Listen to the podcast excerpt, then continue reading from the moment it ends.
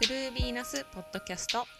こんにちは。自己理解コーチングを通して世間の価値観にとらわれるよりももっと自分を解放して自分にしかない唯一無二の魅力を開花させる人を増やすサポートをしている魅力開花コーチのエミリーです。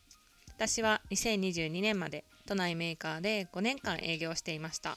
仕事と家の往復でやりたいことを見つけたいけど何をしたらいいのかわからない。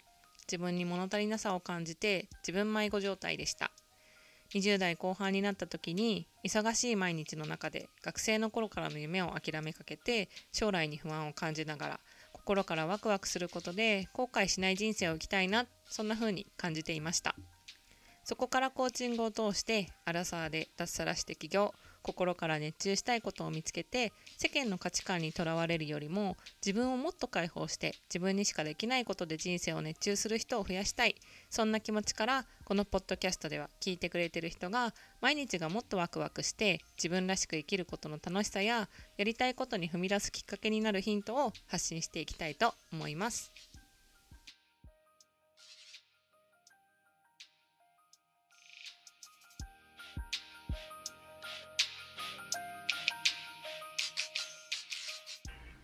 皆さんこんにちは、えー、今回のエピソードはあのカメムシの教えというタイトルでお送りしたいと思います。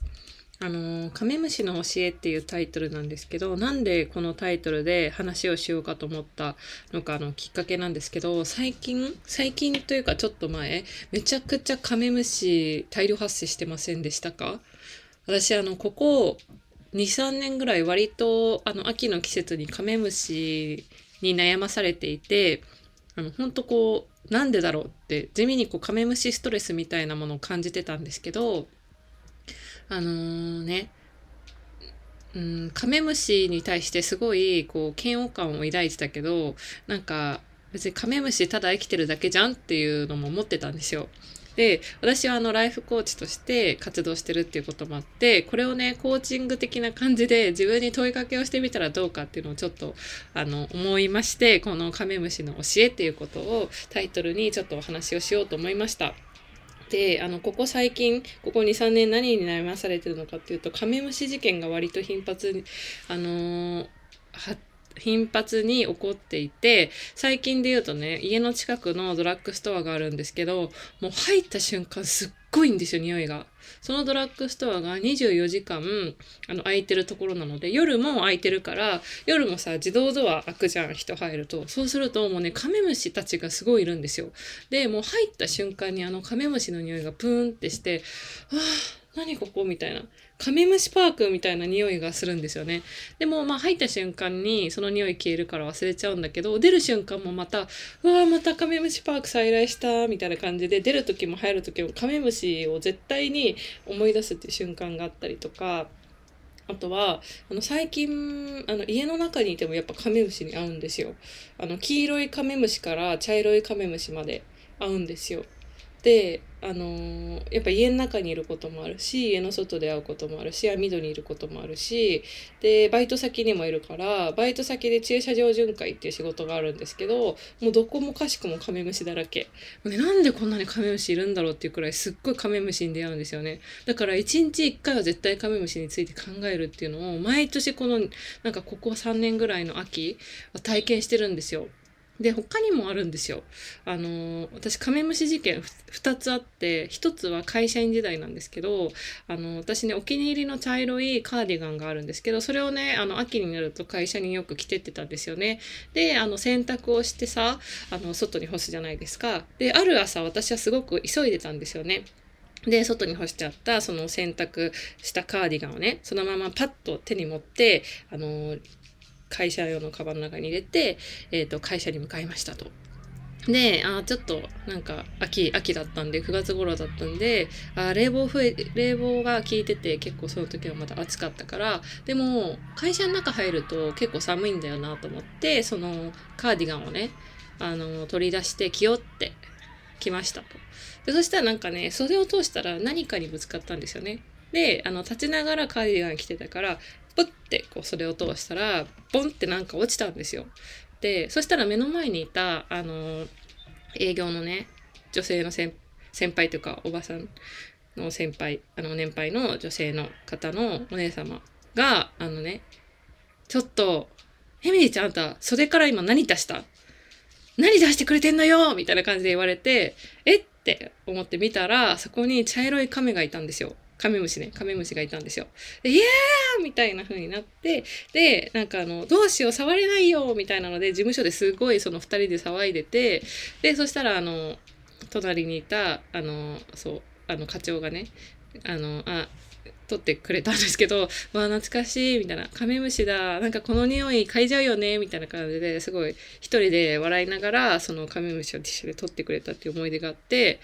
で、そのね、こうあの、マダムの先輩には、あんた家から亀持ってくんじゃないわよみたいな感じで怒られて、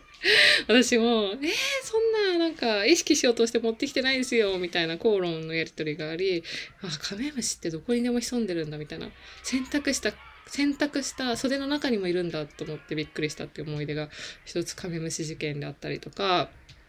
あと他にも、あの、これはもうちょっとショックすぎる出来事、あの、亀事件丸2なんですけど、あの、私ね、また洗濯物になりますよ。下着の話です。これは下着なんですけど、ちょっとあの、あの、ちょっとカメムシ苦手な人は、あの、これは飛ばしてもらいたいんですけどね。あの、私、下着を干してました。ブラジャーを外に干してました。秋口にね。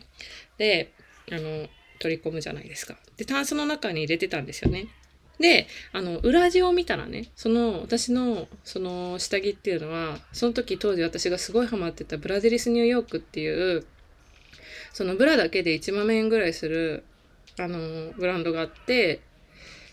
ブラだけで1万円だったかな。上下で1万円だったかな。する、まあ、全然違うじゃんって感じなんですけど、あのブランドがあって、当時すごくね、ハマってたんですよね。その、毎回毎回ボーナスが出るごとに、その1万円かけて、あの、ブラデリスニューヨークの下着を自分にご褒美に買うっていうのが私の通過儀、うんと、なて言うんだろう、なんかこう儀式だったんですけど、仕事頑張るために下着を新調するっていう私の儀式があったんですけど、ある時ね、その、ブラデリスニューヨークの下着のあの、タンスで見つけて整理してたらね、なんかこう、そのね、ブラジャーの裏側に何かついてるんですよね。え、なんだろうと思って、よく見たら何かの卵なんですよ。で、嘘じゃんと思って、え、これ、高い下着なんだけど、なんか卵つけてるよと思って、すごいショック受けて、で、こう調べてみました。そしたら、そのブラジャーね、あの下着の裏に、私みたいになんか何かが卵を見つけていますって知恵知恵袋で相談してる人がいて、やっぱ同じような人いるんだと思って、そのね、卵の形も一緒だし、茶色い卵だし、なんか、タコの卵みたいになんか細長くて米粒みたいなのが5個ぐらい並んでるんですよ。で、これ何の卵なんだろうと思って見てみたら、カメムシの卵です。茶色いカメムシの卵ですって書いてあって、カメムシってブラジャーの裏にも卵を見つけるんだと思って、それすごくショックだった出来事です。これがカメムシ事件丸2なんですけど、ということで私、その、カメムシに対してね、やっぱり、こうちょっと良くない思い出があって、カメムシ嫌だな、なんでこの季節になると毎年大量発生するんだろうっていうことで地味に悩んでたんですけど、これってどういう意味があるんだろうと思って、あの、コーチングでもね、自分に対してやっぱ質問投げかけるんですよ。人間関係で悩んでたり、将来に対して悩んでたりとか、あとは目標に向かって頑張りたいけど、なんでこう自分は行動できないんだろうっていうことで、私もセッションをね、繰り返していろんな人のこの悩みに寄り添ってきたりとか、あとは自分もね、自分自身にセルフコーチングすることで、やっぱりこう自分の中の思い込みに気づいたりとか、そこからこう行動してきたっていうこともあって、このカメムシって何のために私の目の前に現れたんだろうっていうことを一回考えてみようと思ったんですよ。で、そうしたらね、なんか一つの答えが出てきて、あのー、罪を憎んで人を憎まず、まあ、罪を憎んで神を恨まずなんじゃないのかっていう答えが出てきました。でそれはどういうことなのかっていうと、まあ、神主ただ生きてるだけじゃんって思ったんですよ。確かに私にとってすごいショックな出来事は亀を通してたくさん生まれてきたんだけれどもカメムシはただ生きてるだけでカメムシのさ人生虫虫性を考えてみるとただこう恋をして子供を産んでで子育てをしてその死んでいくっていう人の一生と変わらないじゃんって。それにすごく腹を立てたりとかあのなんかすごくイライラしたりとかこれって何の意味があるんだろうって思ったらやっぱりカメムシをただ悪者にするのってどうなんだろうって思ったんですよ。だから私のね前にカメムシが現れたってその意味なんだろうって考えたらやっぱりなんか自分のねあの持ってる価値観だけで人を判断したりとか何かこう好き嫌いをすることってもしかしたらものすごく狭い範囲での考え方なのかもっていう答えに至りました。はい。あなたはこう私みたいにこの季節カメムシに悩まされたりとかしましたか？もしねすごくカメムシに対して恨みを持ってる持ってたりとかまたはなんかカメムシじゃないけど目の前に現れた人に対してすごく嫌な感情を持ったりとかあのジャッジしたりとかねもししていたら一回こうその人って何のために自分の前に現れたんだろうとか今ね自分が本当に向き合うべき課題は何なんだろうっていうところにねあの焦点を当ててみてほしいなと思ってこのエピソードを撮ろうと思いました。というのは全部建前であのカメムシについてちょっと話したかったなっていうのが本当の理由です。今回も最後まで聞いていただいてありがとうございました。それでは次のエピソードでお会いしましょう。もしこのエピソードが面白いなと思ったり、私のコーチングに興味あるなと思ったら、あの、公式 LINE に登録してもらったりとか、あとは番組のフォローやレビューもらえると嬉しいです。それでは次のエピソードでお会いしましょう。